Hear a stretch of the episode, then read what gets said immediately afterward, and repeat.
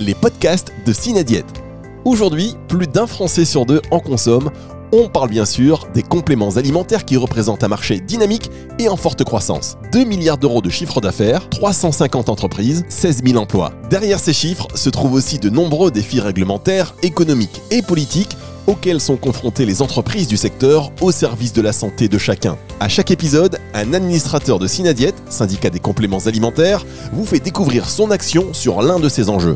Où on trouve aujourd'hui Thibaut Marès, Nature Active, Laboratoire Pierre Fabre, la communication grand public.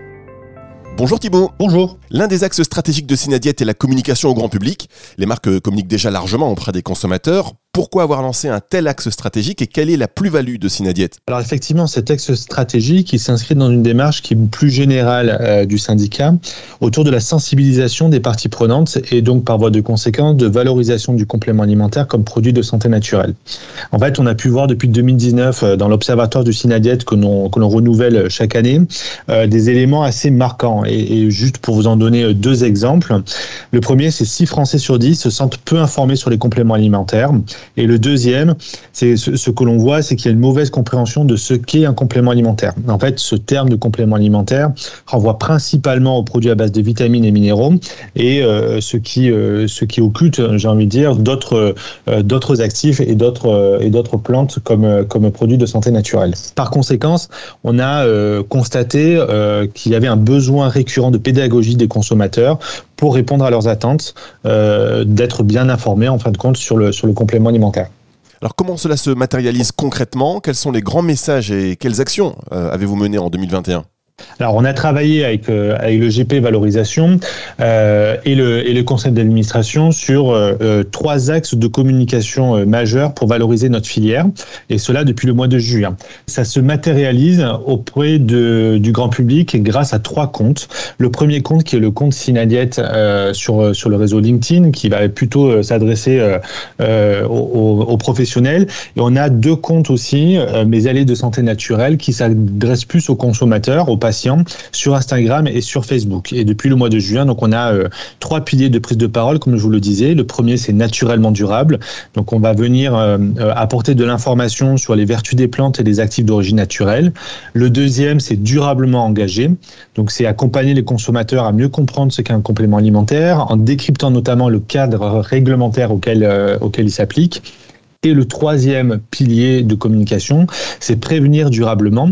Et là, ce que l'on souhaite hein, avec, euh, avec cet axe-là, c'est sensibiliser le grand public à l'importance de la prévention dans la prise en charge de sa santé. Et donc, on a des focus sur euh, des grandes indications de santé, comme par exemple sur la digestion, le sommeil, le bien-être féminin. Donc, au travers de ces, de ces trois piliers, on va venir euh, valoriser le complément alimentaire comme produit de santé naturelle. Pourquoi s'être concentré sur les réseaux sociaux? Est-ce que vous prévoyez d'étendre cette stratégie sur d'autres médias? Pourquoi sur les, sur les réseaux sociaux?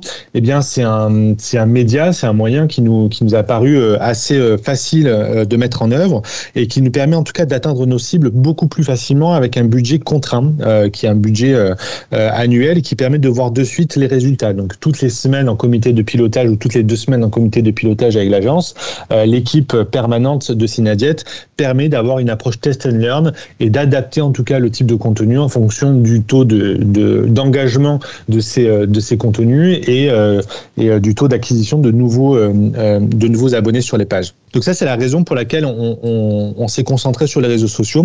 Et il n'est pas prévu, de, dans un premier temps, d'étendre sur d'autres médias, parce qu'on a encore beaucoup de choses à faire en, en 2022 sur, sur, sur ce média-là. Quels sont vos projets justement pour 2022 Alors, sur les réseaux sociaux, on souhaite justement euh, accélérer le recrutement de nos communautés sur chacun des réseaux, hein, LinkedIn, euh, Facebook et Instagram, afin d'accroître notre notoriété. Aujourd'hui, on a un très bon taux d'engagement, donc ça veut dire qu'il y a des très bonnes interactions sur les posts que nous faisons, mais ça manque encore en visibilité et en notoriété. Et pour cela, on va euh, développer des partenariats pour rendre plus visibles nos contenus. Et puis, bien évidemment, on va poursuivre cette, cette démarche de sensibilisation auprès du grand public. Merci Thibaut Marès. Merci beaucoup. Les podcasts de Cinadiète.